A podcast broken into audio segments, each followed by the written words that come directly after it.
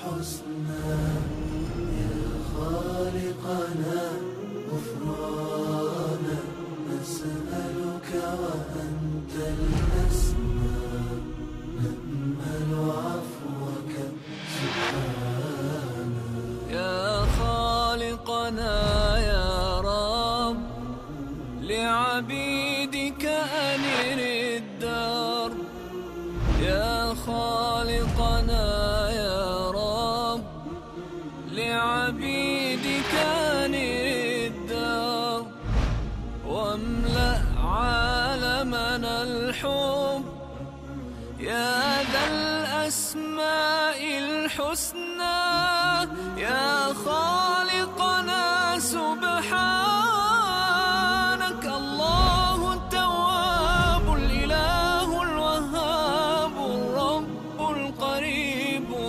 الطيب المجيب الرقيب الحسيب. يا رب المقيت الوارث السبوح. السلام عليكم ورحمة الله وبركاته بسم الله الرحمن الرحيم الحمد لله رب العالمين وصلى الله وسلم وبارك على نبينا محمد وعلى آله وأصحابه أجمعين.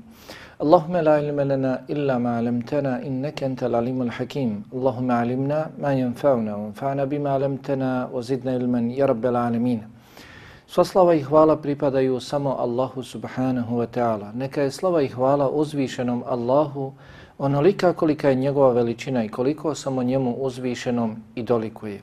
Neka je salavat i salam na Allahovog poslanika i miljenika Muhammeda Mustafa sallallahu alaihi wa sallam, na njegovu časnu porodicu, sve njegove drugove ashabe i sve one koji ga dosljedno slijede do sudnjega dana. Na početku i na kraju i u svakom stanju Allahu subhanahu wa ta'ala ponizno i pokorno se vraćamo i svjedočimo da nemamo drugog znanja osim onog znanja kojeg nam uzvišeni Allah podari iz svoje dobrote, blagodati i milosti. Zato našega gospodara, Allaha subhanahu wa ta'ala, molimo da nam tu svoju dobrotu, blagodat i milost prema nama poveća, da nam podari korisno znanje, znanje od kojeg ćemo se okoristiti, svoj život po njemu uskladiti i time ga popraviti, a doista je Allah subhanahu wa ta'ala sveznajući, svemogući i mudri. Njemu uzvišenom, našem gospodaru, utječemo se od znanja koje ne koristi. Utječemo mu se od dove koju on uzvišeni ne prima i utječemo mu se od duše koja se ničim ne može zasititi. Dragi i poštovani gledaoci, dobrodošli u još jednu našu i vašu emisiju, serijalu emisija Upoznaj svoga gospodara, Allaha Jalla kroz njegova lijepa imena i uzvišena svojstva. U ovom serijalu emisija govorimo o Allahu subhanahu wa ta'ala lijepim imenima, najljepšim imenima i njegovim najuzvišenijim svojstvima kako bismo što je god moguće više i bolje upoznali svoga gospodara, Allaha subhanahu wa ta'ala. Nakon što ga upoznamo, zasigurno nećemo ostati ravnodušni. Nećemo moći ostati ravnodušni kada upoznamo svoga gospodara onako kako se on opisao ili kako ga je opisao njegov poslanik Muhammed sallallahu alaihi wa sallam. Nećemo moći ostati ravnodušni, a da ga ne zavolimo.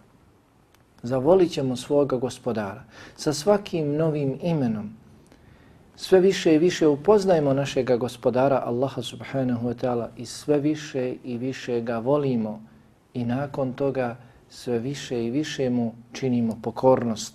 Revnosnije se odazivamo njegovim naredbama, onome što nam je on naredio i ostavljamo brže grijehe, loša dijela, zlo koje nam je Allah subhanahu wa ta'ala zabranio. Zato nije džaba prva obaveza ljudima bila da upoznaju Allaha subhanahu wa ta'ala, da spoznaju da je jedini on dostojan da se obožava, da se njemu čine ibadeti, da se odaziva njegovim naredbama i zabranama. Kao što je rekao Allah Jalla u suri Muhammed 19. ajetu fa'lam annahu la ilaha illallah. Znaj, saznaj, upoznaj se, nauči da nema istinskog Boga osim Allaha subhanahu wa ta'ala. Kako ćemo to saznati? Saznaćemo kroz Allahova lijepa imena, kroz njegova uzvišena svojstva, kroz njegova uzvišena dijela, radnje, postupke koje čini Allah subhanahu wa ta'ala kroz njegova stvaranja. Saznaćemo, naučit ćemo da je Allah jedan jedini istinski Bog dostajno obožavanja, nakon čega ćemo samo njega, jedino njega, jedino njega obožavati svim onim što on voli, čime je zadovoljan od riječi ili dijela javnih ili tajnih. Allahu i subhanahu wa ta'ala lijepih imena je mnogo. Njihov broj zna jedino on, Allah subhanahu wa ta'ala. Njegovih imena je mnogo, svojstava još više. Međutim, neka od tih mnogobrojnih imena spomenuta su u Kur'ani Kerimu, u hadisu Allahovog poslanika alihi salatu wasalam i na njih su se osvrtali svoje definicije tih imena davali islamski učenjaci. Jedno od tih mnogobrojnih Allahovi dželjavala lijepih imena koji se spominju u Kur'ani Kerimu i u hadisima Allahovog poslanika alihi salatu wasalam jeste i el-wasi' jedno od Allahovi subhanahu wa ta'ala lijepih imena jeste i El-Wasi' ovo Allahu subhanahu wa ta'ala lijepo ime El-Wasi' spominje se u Kur'ani Kerimu na devet mjesta. Ovo Allahu subhanahu wa ta'ala lijepo ime El-Wasi' spominje se u Kur'anu Allahovoj knjizi na devet mjesta. Pa kaže Allah subhanahu wa ta'ala u 115. ajetu sura Al-Baqara وَلِلَّهِ الْمَشْرِقُ وَالْمَغْرِبُ فَأَيْنَمَا تُوَلُّوا فَثَمَّ وَجْهُ اللَّهِ إِنَّ اللَّهَ وَاسِيٌ عَلِيمٌ Allahu pripada istok i zapad. Gdje god da se okrenete, to je Allahova strana. Inna Allahe vasijun alim. Doista je Allah vasij i on je alim sveznajući. Također kaže na sličan način Allah dželle u istoj suri, suri Al-Baqara 247. ajetu na kraju ajeta Wallahu wasi'un alim. A Allah je vasi' i alim. Često se Allahu dželle lijepo ime vasi' spominje uz njegovo lijepo ime Al-Alim. Kaže Allah subhanahu wa ta'ala u suri An-Nisa wa in yatafarraqa yugni Allahu kulla min sa'tih wa kana Allahu wasian hakima. Ako se njih dvoje, ovaj ajet govori o mužu i ženi, o suprugu i supruzi. Ako se njih dvoje rastave, pa Allah će ih obskrbiti iz svoga imetka, iz svoga bogatstva, iz svoga obilja, doista je Allah vasija i on je hakim doista je on vasija i hakim mudri.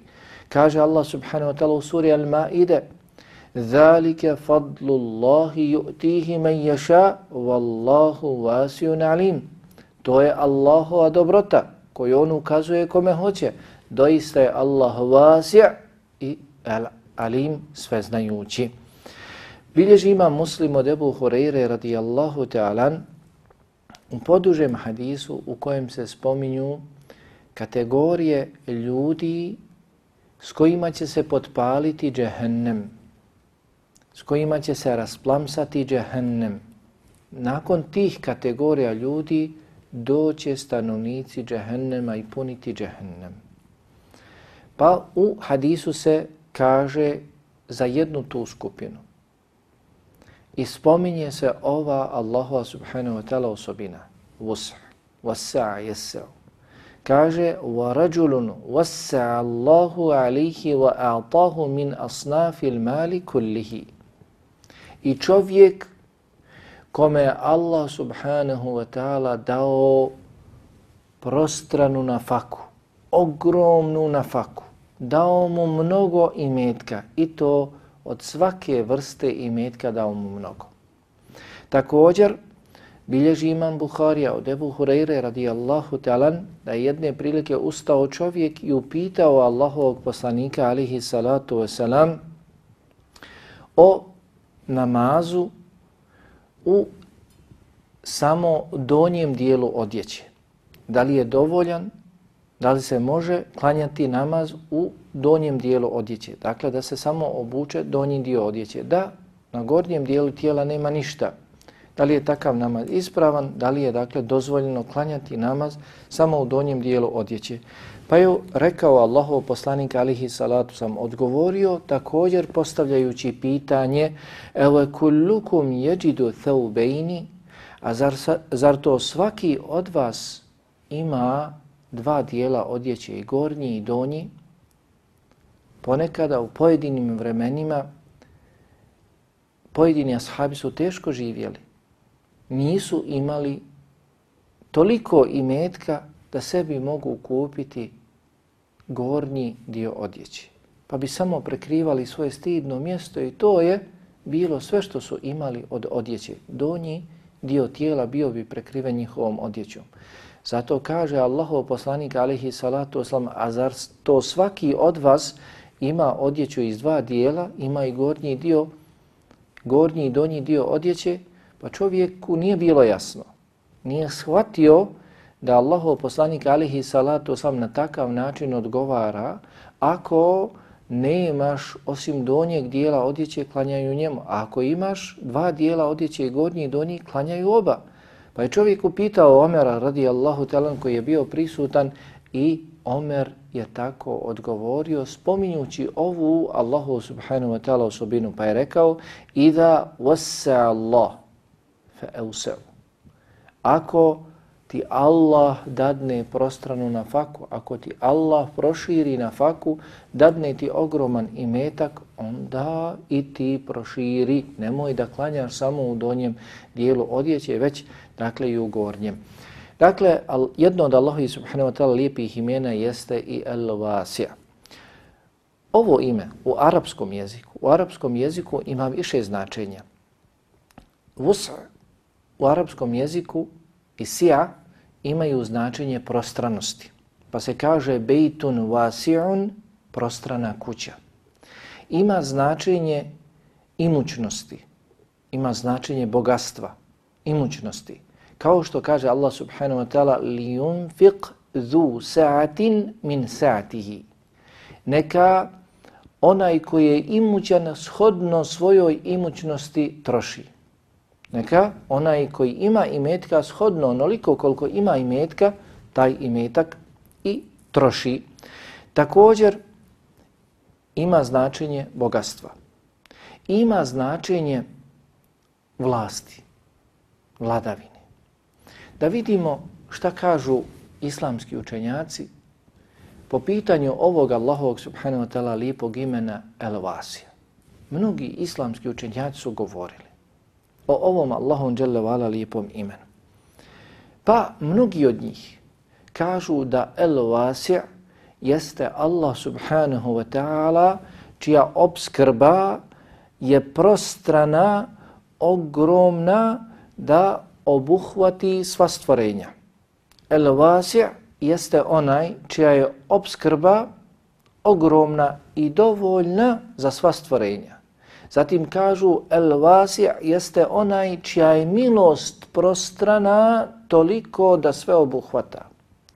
I također kažu el vasi' jeste onaj čije imetak, čije bogatstvo prostrano toliko da može da podmiri potrebe svih stvorenja. Allahu akbar. El vasi' jeste Allah dželle vala čija je obskrba rizq nafaka dovoljna da zadovolji potrebe svih stvorenja, da nahrani sva stvorenja. Onaj čija je milost prostrana da obuhvati sve, sva stvorenja i ljude i druge svjetove. I onaj koji je toliko bogat, koji ima toliko u svojoj vlasti da može da podmiri potrebe svih stvorenja, što god bilo koje stvorenje od njega zatraži, on može da mu da, ne samo njemu, već svima stvorenjima. Na takav način ovo Allahu dželle vala lipo ime El-Wasi' definiše Ibnul Menzur u svome vrijednom dijelu Lisanul Arab. I slično na takav način El-Khattabi rahimehullahu ta'ala kaže za Allahu dželle vala lijepo ime El-Vasi. El-Vasi dakle jeste onaj koji je imućan koji je El Gani, koji je imućan, koji u svojoj vlasti ima toliko da može da podmiri potrebe svih stvorenja. Onaj čija je obskrba dovoljna da podmiri sva stvorenja. Kaže imam Taberi rahimehullahu ta'ala slično, dakle El Vasje jeste onaj koji je dovoljan svim stvorenjima. Onaj čije je dobro prostrano toliko da može da podmiri potrebe svih stvorenja. Asbehani, rahimehullahu ta'ala, veliki islamski učenjak, također kaže onaj čija milost prekriva sva stvorenja i onaj čija obskrba dolazi do svih stvorenja, tako da nema ni jednog stvorenja da ne jede obskrbu od Allaha Jalla Onaj čija milost prekriva sva stvorenja i obskrba dolazi do svakog stvorenja, tako da nema ni jednog stvorenja da ne jede obskrbu od Allaha subhanahu wa ta'ala. Kaže imam al-Bayhaqi rahimahullahu ta'ala, al-Wasi' jeste al-Alim. Al-Wasi' jeste al-Alim. Ovaj islamski učenjak vraća se na brojne kuranske ajete. Dakle, čuli smo tri kuranska ajeta gdje se spominje Allahu dželle ime al-Wasi' zajedno s njegovim lijepim imenom al-Alim. Dakle, i to nije džaba. Zašto Allah dželle ova dva imena spominje zajedno? Kaže imam el-Bejhaqi rahimahullahu ta'ala el-Wasi' jeste el-Alim, sveznajući, onaj čije znanje toliko prostrano da sve obuhvata. El-Wasi' jeste Allah subhanahu wa ta'ala onaj čije znanje sveobuhvatno, čije znanje toliko prostrano da sve obuhvata. Imam el-Kurtubi rahimehullahu ta'ala kaže el-Wasi' jeste Allah subhanahu wa ta'ala čija je vjera prostrana. Čija je vjera prostrana koji u svoju vjeru poziva sve i čija je vjera pogodna za sve, za sve ljude, za sva vremena, za sva mjesta, podneblja. Allahu ađalla vala lijepa vjera din islam. Ona je prostrana, pogodna za sve ljude. Nije samo za ove, a za druge ne. U ovom vremenu, u budućnosti ne. U prošlosti je bila, danas ne odgovara, ne. Dakle, Allahu ađalla vala, lijepa vjera dini islam je prostrana, pogodna za sva vremena. Kaže Sa'di rahimehullahu ta'ala, el-wasi' jeste Allah ađalla vala koji nema granica u svojim lijepim imenima, uzvišenim svojstvima, svojim dijelima. Čija su imena i njihova značenja prostrana, svojstva i njihova značenja prostrana, Allahova dželle dijela prostrana nepobrojiva, nema im granica. Na Dunjaluku, Allahu pripada najzvišeniji primjer, na Dunjaluku sve, koliko ogromno bilo, koliko dugo trajalo, ima svoj kraj, ima svoju granicu, dočim kada je u pitanju Allah dželle on nema granice nema kraja. Nije postao, niti će ga nestati. On je oduvijek i zauvijek i s njim svako njegovo lijepo ime i svaka njegova uzvišena osobina. Dakle, El-Vasir jeste onaj koji je prostran, čija su imena i njihova značenja, svojstva i njihova značenja, dijela i njihova značenja prostrana, nema im granica. Dakle, onda El-Vasir jeste onaj čije je znanje prostrano, čija je milost prostrana, čiji je oprost prostran, čija je obskrba prostrana, čija je vlast prostrana, čije je, čije je sve prostrano. Koje god Allahu dželevala ime da spomenete, osobinu da spomenu, spomenete, oni su prostrani i imena i dijela i radnje, postupci, osobine, sve dakle što je vezano za Allaha dželle vala sve je prostrano, nema, nema granica. Zato, dragi brate musliman, kada se upoznaš sa ovim Allahovim dželavala lijepim imenom, El Vasir, onaj čija je milost prostrana, wa rahmeti, wasijat kulle šej, kaže dželavala, moja milost sve obuhvata. Kada se upoznaš da je El Vasir, onaj čiji oprost, magfiret, sve obuhvata, kako da ne voliš svoga gospodara? Kako da ne voliš svoga gospodara? kada znaš da je također njegovo znanje sveobuhvatno prostrano, da zna za tebe, da se odaziva tvojim potrebama, da je milostiv prema tebi, kada pogriješiš, da te poziva na oprost i da će ti oprostiti. Allah dželle obećava da će ti oprostiti.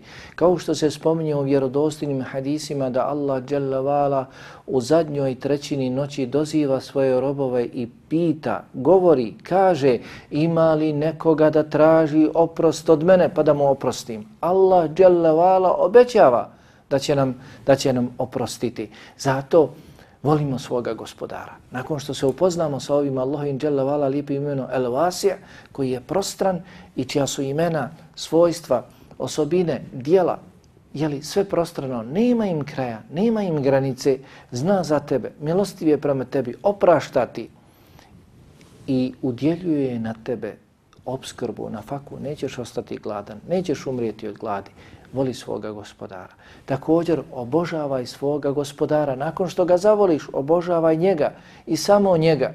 Jer niko drugi nije milosti prema tebi kao što je Elvasija, Allah dželovala. Niko ti ne može oprostiti grijehe, loša dijela, makoliko ih imao kao što je Elvasija. Sjeti se primjera čovjeka koji je ubio 99 ljudi Pa je došao do pobožnjaka i upitao ga ima li oprosta za mene. Pa je rekao 99 ljudi si ubio, kako da bude oprosta za tebe? Nema za tebe oprosta. Pa je rekao ako nema, ako nema za mene oprosta, onda da ja namirim stotinu. Pa je ubio i njega. Nakon toga ponovo ga je počela kopkati ta njegova loša osobina. Ubijanje ljudi, sijanje, nereda, straha zemljom pa je otišao da upita sada učenog čovjeka, upitao ga je kao i pobožnog, imali za mene teube, imali za mene pokajanja, ubio sam stotinu ljudi, želim da se okanim ovog posla, imali za mene, hoće li mi Allah primiti pokajanje? Kaže, kako da ne, kako da ti neće primiti, samo moraš da postupiš tako i tako. Pa mu je Allah dželavala oprostio. Kaže Džibril, alihi salam, Allahom poslaniku Muhammedu alihi salatu salam, o Muhammede da si me samo mogao vidjeti kako trpa mulj u usta faraona, da ne kaže la ilaha illallah, kako ga ne bi stigla Allahova milost. Da je uspio izgovoriti la ilaha illallah, Allah bi mu se smilo faraonu koji je bio poznat po skidanju glava, po ubijanju. Allahova milost je prostrana. Allaho opros prostran. Kaže Allah Jalla vala kul Ja ibadi alladhina asrafu ala anfusihim la taqnatu min rahmetillah.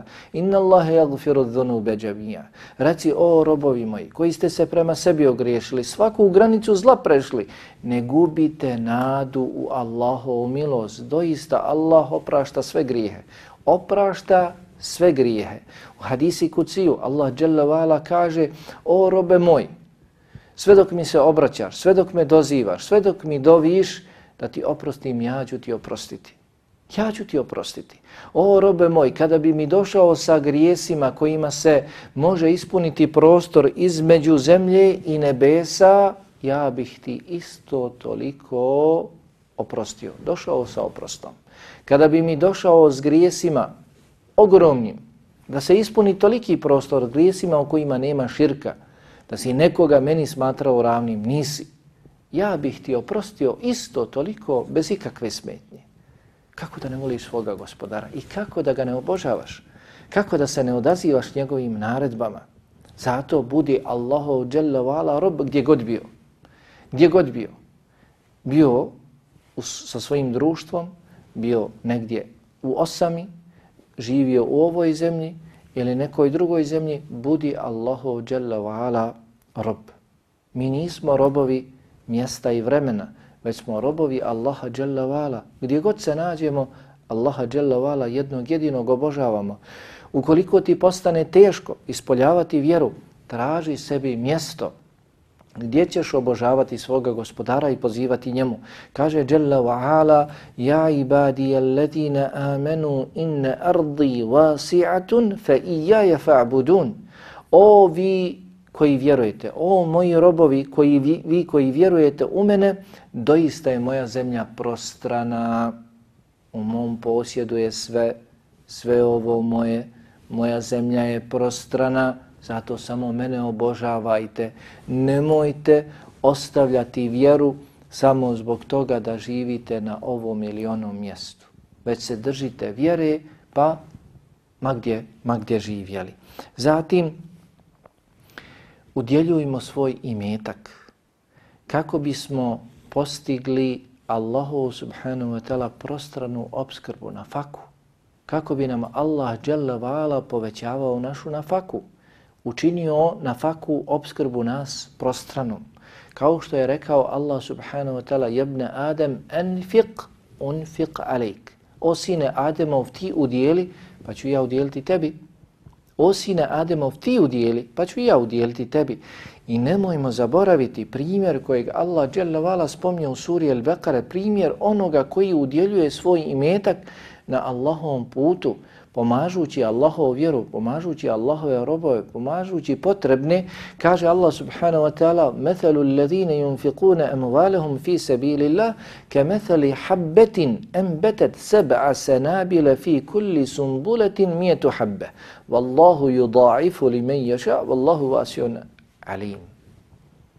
Primjer onih koji udjeljuju svoje imetke na Allahovom putu je poput primjera zrna iz kojeg iznikne sedam klasova. U svakom klasu po stotinu zrna. Allahu ekbar. Eto koliko tvoja marka, tvoj euro, tvoj dinar može da kod Allaha dželle vala vrijedi. Ti jedan dadneš, to je ravno koliko sedam, pa i sedam stotina, a čak i više. Jer kaže Allah Jalla Vala u ovom ajtu Wallahu yudha'ifu li men yasha.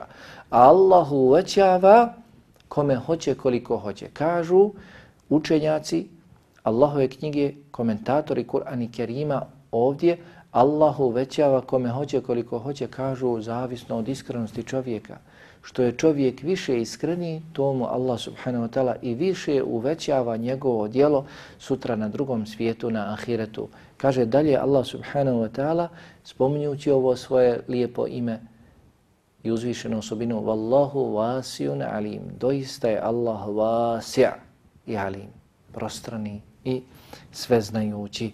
Zatim također ustrajavajmo u obožavanju Allaha subhanahu wa ta'ala čineći mu brojnu pokornost, čineći brojna dijela, dobra dijela, pa dakle čak i dobrovoljna dijela nakon obavezni, kako bi Allah subhanahu wa ta'ala uvećao nam ta dobra dijela sutra na vagi, na našoj vagi na sudnjem danu. Na Dunjaluku radimo što je god moguće više, a na Ahiretu se to također sve više i više uvećava. Rekao je Allah Jalla Vala, men jae bil haseneti felehu ašuru emthaliha.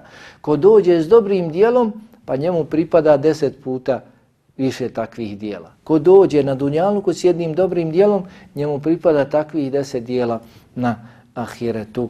Jel, I poznato je iz hadisa Allahovog poslanika alihi salatu wasalam kada čovjek naumi da učini neko dobro dijelo pa ga ne učini, bude spriječen ili odustane, piše mu se jedno dobro djelo. Allahu ekber, nije ga ni uradio, već je samo naumio, bio čvrst u svojoj odluci, ali nešto ga smelo. Nije priveo kraju to svoje djelo, nije ga dakle uradio, piše mu se jedno dobro djelo. Ako naumi da uradi dobro djelo pa ga i uradi, piše mu se deset puta takvo djelo. Allahu ekber. Ako naumi da učini loše djelo, pa se na kraju obračunavajući shvati na kraju obračunavajući se shvati da je pogriješio, da to nije dobro djelo, pa odustane od tog lošeg djela, piše mu se jedno dobro djelo. Piše mu se jedno dobro djelo. A ako odluči da učini loše djelo pa ga i učini, piše mu se samo jedno loše djelo. Allahu ekbar. Pogledajmo Allahove milosti, Allahovog oprosta prema nama. Kada čovjek učini dobro djelo, piše mu se deset do sedam stotina puta Wallahu yudaifu li mejaša. Allah uvećava kome hoće i više. A kada čovjek učini loše dijelo, kaže se u hadisu da melek s njegove lijeve strane koji bilježi loša dijela čeka određeni broj sati ne bi li se pokajao, zatražio oprosta od Allaha dželavala i Allah mu oprostio. Kako da rob ne voli svoga rabba, Allaha dželle Allaha dželle vala. Zatim kada znamo da je Allah dželle vala el wasi, onaj čija je obskrba prostrana, onaj u čijim je rukama sve, čije imetak, čije bogatstvo prostrano, da može da zadovolji potrebe svih stvorenja, ne samo nas ljudi, već svih stvorenja. Kada to znamo, onda svoje potrebe iznosimo samo Allahu dželle Onda tražimo od Allaha subhanahu wa ta'ala što god nam treba, tražimo od njega. Budimo u tome iskreni. Tražimo da nam Allah dželle otvori puteve do toga što nam treba, do te naše potrebe. Ako vidimo da nam ona koristi. Tražimo od Allaha subhanahu wa ta'ala, pa će Allah jalla vala dati nam puta do te naše koristi. Poznat nam je dobro hadis kuci u kojem kaže jalla vala, o robovi moji, kada biste svi vi, i džini i ljudi, od prvog do zadnjeg stali, svi, od prvog do zadnjeg stali i svaki od vas zatraži ono što mu treba. Iznio svoju potrebu i ja mu dao svakom od vas to ništa ne bi umanjilo moju vlast nikoliko kada se igla spusti u more. Šta ta igla? Zauzme od mora. Ili kada se povuče, koliko to ona povuče vode za sobom. Toliko bi isto i naše potrebe umanjile Allahu dželavala vlast. Allah je elevasija. Onaj čije je znanje prostrano, pa zna sve o nama ne možemo se nigdje sakriti od Allahovog znanja. Onaj čija je milost prostrana, wa rahmeti wasiat kulla shay. I moja milost sve obuhvata, sve prekriva. El wasi' jeste onaj čiji oprost sve obuhvata. El wasi' jeste onaj čije bogatstvo ogromno naprotiv sve što ovo postoji, to je njegovo. U njegovim rukama i on time upravlja. El wasi' jeste onaj čija imena i čija svojstva i čija dijela nemaju granica. Prostrani su, nisu ničim ograničeni. Upoznajmo svoga gospodara Allaha subhanahu wa ta'ala, volimo ga i budimo mu što je god moguće više pokorni. Molim Allaha subhanahu wa ta'ala da oprosti meni i vama, mojim i vašim roditeljima i svim vjernicima, muslimanima i muslimankama. Walhamdulillahi rabbil alamin. وصلى اللهم على نبينا محمد وعلى آله وأصحابه أجمعين والسلام عليكم ورحمة الله وبركاته يا ذا الأسماء الحسنى يا خالقنا غفرانا نسألك وأنت الأسمى